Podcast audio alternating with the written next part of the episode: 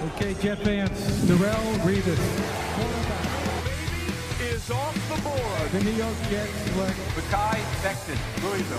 Fired up to be a New York Jet. Pressure just makes you go a little more. I kind of like pressure a little bit. The New York Jets select Welcome to another episode of NFL Draft Preview presented by Verizon with the Athletic's. Dane Brugler. Dane, we're recording on March 15th, 1 p.m. We literally just found out, per Adam Schefter, that Jonnu Smith has reached an agreement with the Patriots. So we're talking draft, but right now, this is where the draft picture starts to become a little more crystallized for each team. I'm just curious, as someone that goes through mock drafts and makes your own mock drafts and you try to put needs to teams, how much how much changes between now, the first couple of weeks of free agency, and the draft?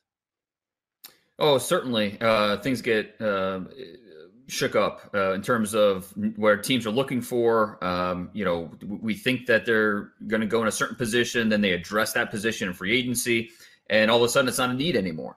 Um, but I think for all teams, they try to address those needs in free agency. That way they can go into the draft with an open mind, a clean slate, and say, let's just go best player available. And they're not uh, locked into a certain position. And so I think we're going to see that from a lot of teams. And that really makes it more interesting on draft weekend uh, when instead of absolutely needing an offensive tackle or a pass rusher, they address those needs and they could go in any direction and really makes it more fun, uh, tougher for us to project what's going to happen. But as uh, bottom line, as a fan of the draft, it makes it a lot more fun on draft day we're talking about the edge players, and Shaq Barrett has already re signed with the Tampa Bay Buccaneers. Romeo Okwara has re signed with the Lions. A lot of Jets fans are clamoring for an edge presence on this team as the Jets transition from a 3 4 to a 4 3 front. Let's talk about some of these prospects. There's no Myles Garrett in this year's class, no Bosa brother, no Chase Young. So, with that being said, let's throw out the number two pick in terms of edge and let's head to pick 23 for the Jets. Who do you think is at the top of this class that could be available at pick 23? It starts with Azeez Ojulari, uh, in my opinion. Uh, pass rusher out of Georgia. Uh, he redshirted his first year, had an ACL tear his senior year of high school. And then the last two years, he's been uh, really productive. Led the SEC in sacks, tackles for loss this past season. See a lot of Yannick Ngakoue uh, with what he offers off the edge. Uh, it, not only is he physically impressive with his burst and get off, but he understands how blockers want to attack him, and he's very skilled at using that against them. Uh, against blockers. So he can detach. He's got violent hands. Not the biggest guy. You know, he's 6'2, 245. And so initially you look at him and say, okay, well, maybe a 3 4 only guy, but this guy plays physical. He can play the run, he plays with instincts. Um, he's very explosive. And so if you have a chance to get him, I, I think he is uh, scheme proof. So you don't have to fit him in a certain uh, alignment, uh, certain formation. He could fit as a uh, just a pass rusher. If you can't fit him into your defense, you need to change the defense. So I think Azeez Ojulari, uh, he's in that conversation somewhere in that late first round. I think it'd be a great pickup for the Jets. And what about someone like Jaelan Phillips? Yeah, and Phillips is you could make an argument maybe the best pure pass rusher in this class. Now he's complicated uh, former top recruit uh, out of uh, out of California, and not just a five star. Uh, he was the five star, the top recruit in the country. Um, his time at UCLA was a little bit short lived. Injuries. Uh, they actually asked him to medically retire. He decided he wasn't done, so he goes to Miami, and this past year was outstanding. He had eight sacks, 15 and a half tackles for loss. Uh, you know, led the team in both areas just a very smooth, agile player. Uh, there's no stiffness with how he moves. He gets upfield quickly. Uh, he's got an NFL frame. He can play with power. Uh, he's got the speed to power moves. And I think he keeps blockers guessing with how he's going to attack because he can win in so many different ways. So, as a pure pass rusher, there's a lot to be excited about with Jaelan Phillips. Just it's going to come down to uh, the off-field, the medical, and where do teams stand there? And it's just it's going to come down to the doctors. Do they give me the thumbs up or thumbs down in terms of uh, you know what he's going to be for us? Is he worth that first-round pick? That's ultimately going to determine his NFL draft grade. But based just on the talent on the field, he, he is a no-brainer first-round pick. So I I want to keep on Phillips for a minute because I think what you said is crucial, at least for people on the outside looking in. They see medically retired. They're like, why would why would I want him on my team if in theory he could take one hit, get hit in the wrong place, and be like, you know what, I'm done. And so, can you clarify what happened at UCLA that made them want him to medically retire, and what happens behind the scenes? What do teams need to figure out about Phillips in terms of his medical history, and do they have to figure out if he is he one hit away from calling it quits from football? Yeah, really, uh, what happened at UCLA revolved around concussions. Um, he had three diagnosed concussions um, uh, throughout his time, and you know there were some other minor things. He had you know wrist surgery, and uh, he was involved in a traffic accident that where he was thrown from his moped and had a broken hand. Um, uh, so you know there, there's certain things with his durability pass that are certainly red flags and make you take some pause. And this is what this is why you have a training staff. This is why you have doctors on on call as an NFL team to be able to understand. Okay, what were the injuries? How have you recovered? And what are the like? What's the likelihood of those injuries happening again? Um, now, you know, the greatest predictor of future injuries is past injuries. So certainly, uh, I think that teams are looking at Jaelan Phillips as okay, he's talented, but and that's where the doctors come in, and you have to leave it up to the doctors. If the doctor says, you know what, I, the way he played this past year, because he was fully healthy this past year for Miami, played ten games. Uh, if the doctors say you know he should be fine be, and he's at no more risk than any other player uh, playing this violent game, then you feel good about it. But if the doctor has concerns, you have to trust the doctor. Uh, you know, there's just no ifs, ands, or buts about it, and, and so that's going to make uh, the Phillips projection very complicated. He has great size. I mean, he's listed on, on Miami's website, 6'5", 266. I mean, yeah. just between these two guys, between Azeez and Jaelan, do you think one of them is a better four three fit, which is obviously what the Jets are now implementing under Robert Saleh and Jeff Ulbrich? Yeah, and when you go think about the prototype for a four-three end, uh, Phillips he certainly fits the bill. Uh, not only does he have the size, but he has twitch. He gets upfield quickly. Uh, he can use his hands, his reach as weapons, uh, and he plays with the pursuit speed that you want, the competitiveness that you want. Uh, so he can be equally effective versus the run and the pass. So I think just on paper, Jaelan Phillips would be that guy. But I'll tell you what, Azeez Ojulari, even though he is a little bit undersized, 6'2", 245, uh, he plays much bigger because of his ability to play stout at the point of attack. He can set a hard edge. Uh, he's not a guy that's going to get run over in the run game. So, you know, Azeez Ojulari, I, I think, you know, it would not scare me at all, even if I'm a 4 3 team, uh, drafting a player like that because I think he can hold up versus the run.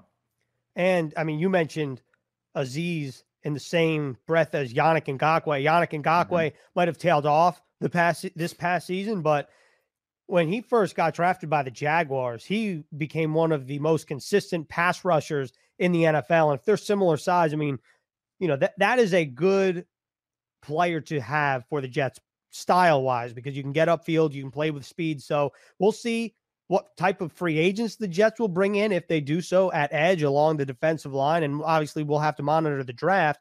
But if that player is not at pick 23, let's say the Jets don't go edge in the first round, they also have pick 34 at the top of the second. Which players are in that range that you think could make sense for the green and white? Well, Joseph Ossai from Texas certainly stands out as one of those uh, guys that you know could be available in a second and you know should be on the radar. Uh, a little bit of a, le- a linear athlete. Uh, you know, he's a little stiff through his hips, and so he doesn't have ideal uh, fluidity to uh, easily redirect. But I'd say his foot is always on the gas, uh, locked in effort he might be the best pursuit player in this draft because he plays so dang hard. Uh, and it showed up in the stat sheet. I mean, you look at this past year 16 tackles for loss. The year before, 13 and a half tackles for loss. So I, I wish he had a little bit more variety with how he attacked the pocket. He's more of just a go, go, go type of guy. And that's great. That you, you want that on your team.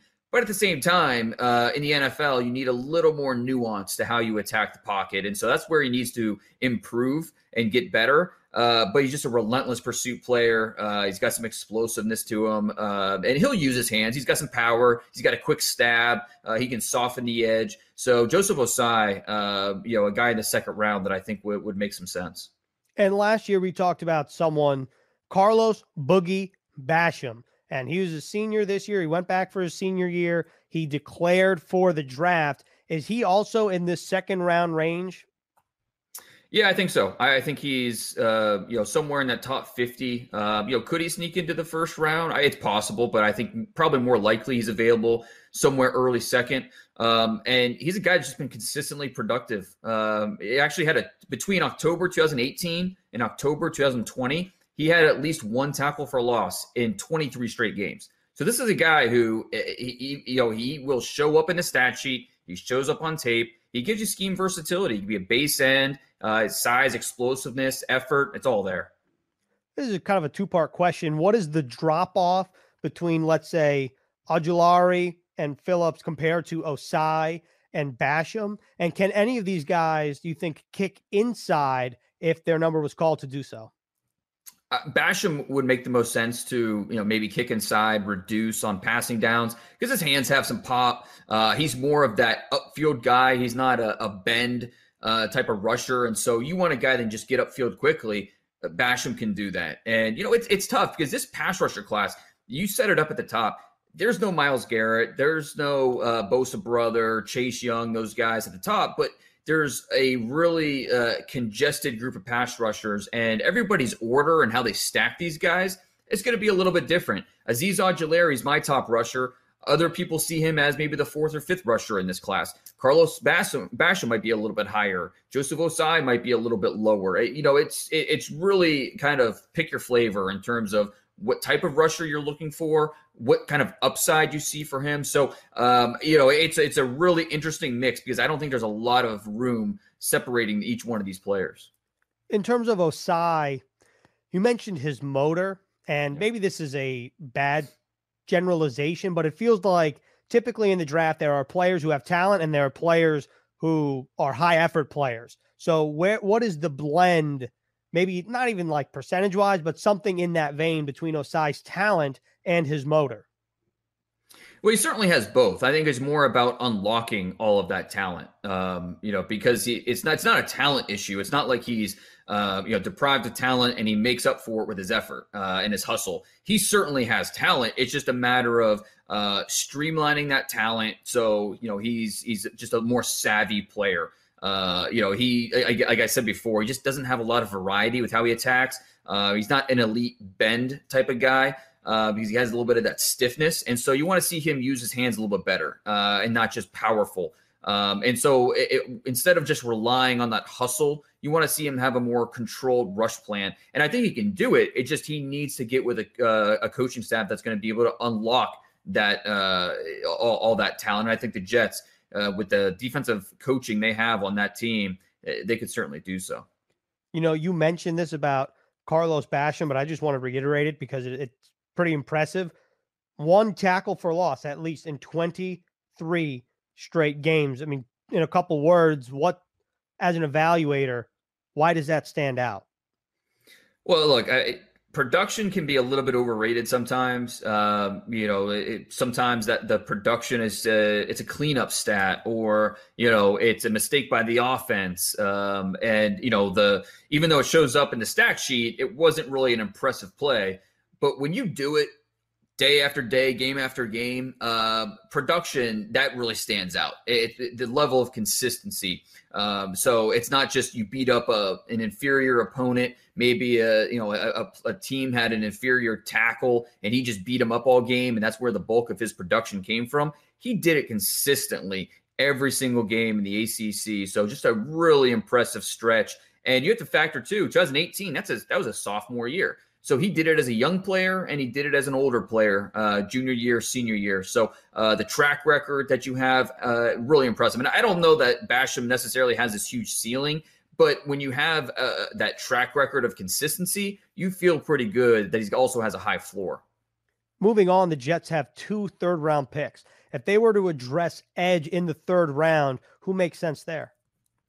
Uh, well, I, I, think one player that really uh, is maybe flying under the radar right now, and it's because of his injury, and that's why we're talking about him in the third round. Uh, Dayo Odeyingbo out of Vanderbilt, um, and I think he would be really interesting for the 49ers because uh, of just the versatile skill set. He can rush inside, can rush outside. Um, you know, he's he's a really long player, and we we plays low, and he doesn't allow his pad level to get high he can really move defenders or blockers at the point of attack. He's got that length, that speed to power, physical hands. He can lock out, shock. Um, but he also has quick feet, so you know he can swipe, he can arm over, um, you know, widen his base, and uh, you know just do different things. Uh, there's a lot. There's a lot there, and but again, the Achilles injury during training, uh, which happened in January, was really unfortunate. Uh, took him out of the Senior Bowl. Uh, you know, we I've been told that he's on the fast track and should play as a rookie, but you know, of course, uh, this is another situation where it comes down to the medicals and just being comfortable with where he is in his recovery. So if uh, if if Dayo's in a good spot in terms of his recovery, he could end up being a bargain in the third round. Dayo Odangbo, great name. So two parts here. With the Jets having a plethora of picks, do you think that Joe Douglas could think or see a guy like this in the third round and say, you know what? Because we have so many picks, maybe this is worth the value selection. Because in theory, the Jets will have other players drafted that could play day one and be a part of training camp. And the second part of this is based on talent alone. Let's say Dayo never had the injury. Is he a round two player? Yeah, I think without the injury, we're talking about Dayo as a top 50 guy. Um, he's got that type of ability and potential.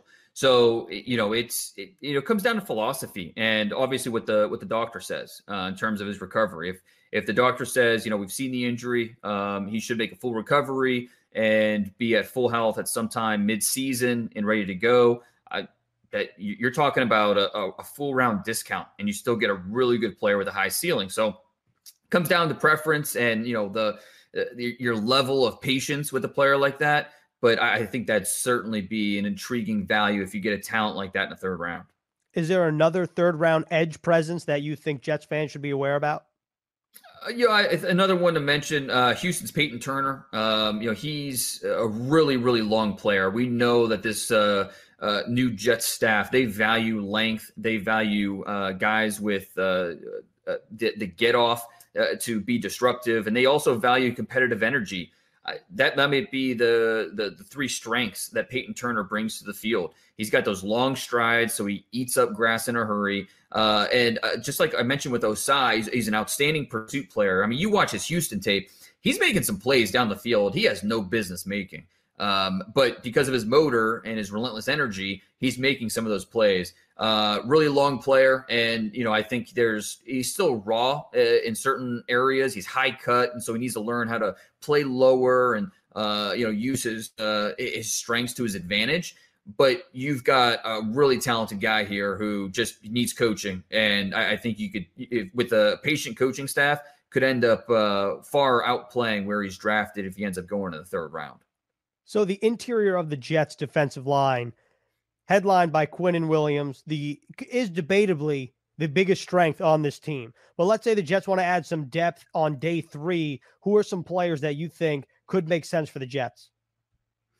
Well, you know, a, a guy that I think would bring some versatility to play inside outside would be uh, Osa Odighizuwa out of UCLA, um, who is, you know, right around that 280, 285 mark. Uh, he was a defensive tackle uh, at UCLA, played inside. Um, and I think he could do that even at 285, but he also play outside, be a, a base end. So even fronts, odd fronts. I mean, he could do both. He's not scheme dependent. Um, you know, he's a, really talented player who uh, is a former three-time champion wrestler in high school, uh, and that translates to the field with his uh, his hand strength. Uh, he can defeat blocks at the point of attack.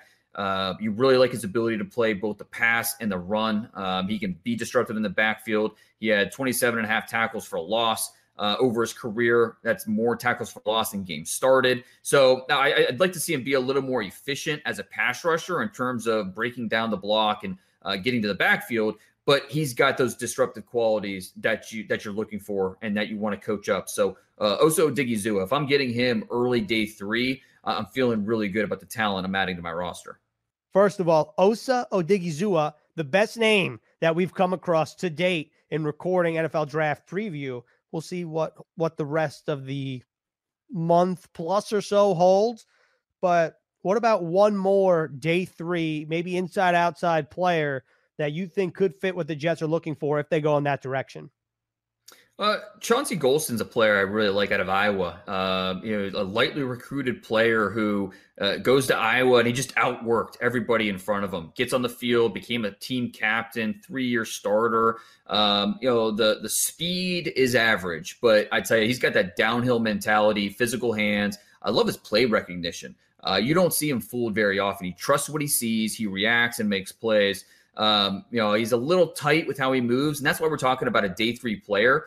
Uh, but he's long, he's strong, and he just doesn't quit working to the football. So a high intangible player who, uh, you know, he's going to be a role player. Um, but you know, you need guys like this. You need those worker bees uh, on your defensive line, rotational players that can come in, play inside, outside, give you a little bit of versatility. I think he'd be a great piece to add to that defensive line.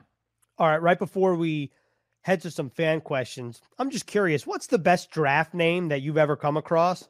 Oh wow. I know there's Goodness. a lot. There's one that stands out to me in recent years that I just like his name. I'm not going to tell you who it is yet, but I'm just hmm. curious from your from your seat, is there a name that either you think is really cool or it was just a real tough name to pronounce and you finally got it down? Uh, well, Tagovailoa. Oh, Odighizuwa is a good one. Oh yeah, that's a good one. Um, you know, I think one. Uh, he's a corner in this year's class uh, out of Nebraska. His name's DiCaprio Bootle.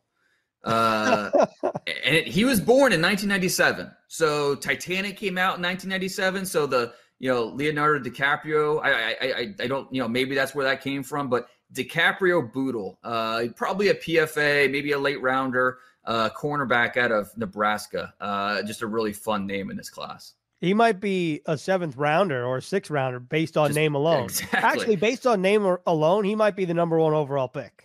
Exactly. Who is the who the name? What was the name you were thinking of? Hercules Mata'afa. Yeah. Love that name. Uh, just it's just fun to say. I mean, he's it is you know he, uh. I just is a, is a, is a fun name to play. He was a fun player. Uh, unfortunately, hasn't worked out for him, but uh, his name will live on.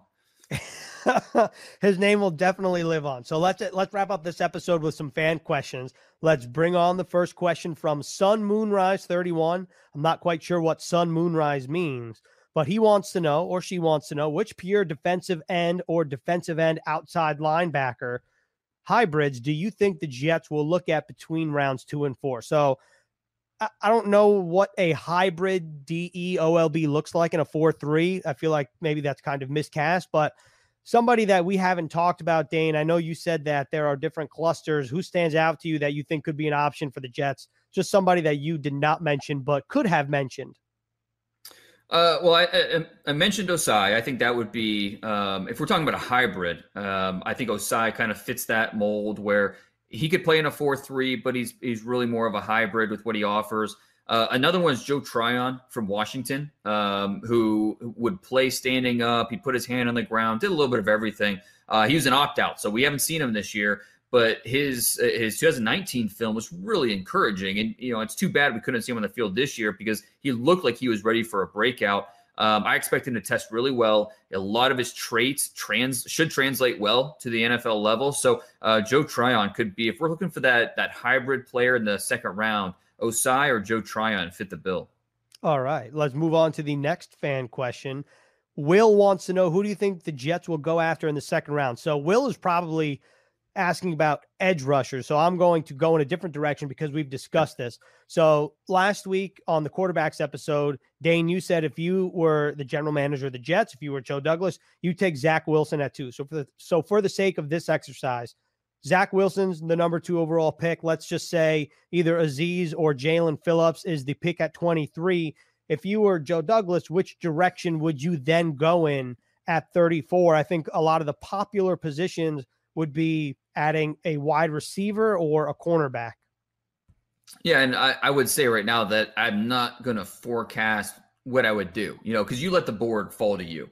Um, and so, but I, I do think wide receiver, corner, those would make the most sense um, while also keeping an open mind to see who who might fall to you with you know with, with an early second round pick you know you might have a first round grade still out there Uh, even if it might not seem like an immediate need, I, I, think you jump on that first round grade all day. But let's stick at wide receiver or corner. Uh, you know, Rashod Bateman out of Minnesota, if he's there, I, I like that fit uh, a lot. A, a, savvy receiver who's going to help, uh, you know, your rookie quarterback in this scenario. Um, or whoever's playing quarterback. Um, I, I, think Rashod Bateman is, uh, you know, a, a, near NFL ready player, so he's going to contribute pretty early in his NFL career. And then if we go on at corner, uh, I tell you, I love Elijah Molden, uh, the corner, the nickel corner out of Washington. He's so much fun to watch play.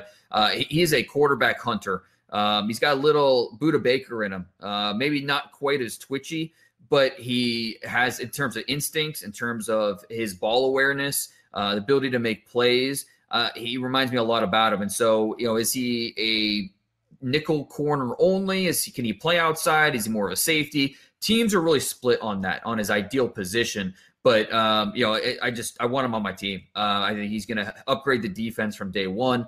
Uh, probably best is that nickel corner. You mentioned some of the first of all, two great names, two great options.